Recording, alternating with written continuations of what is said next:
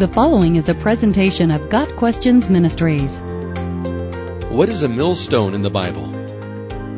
A millstone is a stone used to grind grain. When grain is milled, two stones are actually used a bed stone, or base, which remains stationary, and the runner stone, which turns on top of the base, grinding the grain. In Bible times, the millstone was a common item and is mentioned in several contexts in the Bible.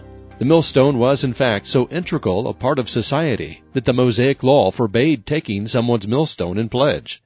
The millstone was needed to grind grain, to make bread, and sustain life, so taking someone's millstone would be like taking his or her life in pledge. A millstone was both extremely hard and exceedingly heavy, and it provided a vivid illustration for anyone who had experience with millstones. In the book of Job, God mentions the millstone in his description of a beast called Leviathan. This animal was so strong that God compared its impenetrable skin to a millstone, its chest as hard as rock, hard as a lower millstone. Job 41 verse 24. The lower millstone is the base stone upon which the upper millstone turns.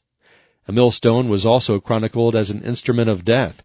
A woman killed Gideon's son Abimelech by dropping an upper millstone, the runner stone, from a tower. The stone landed on his head and crushed his skull.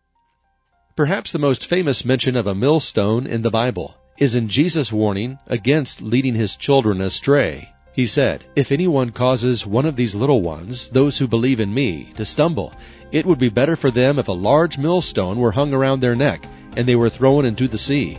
Mark 9 verse 42.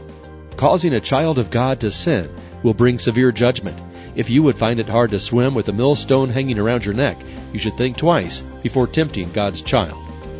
Got Questions Ministry seeks to glorify the Lord Jesus Christ by providing biblical answers to today's questions. Online at GotQuestions.org.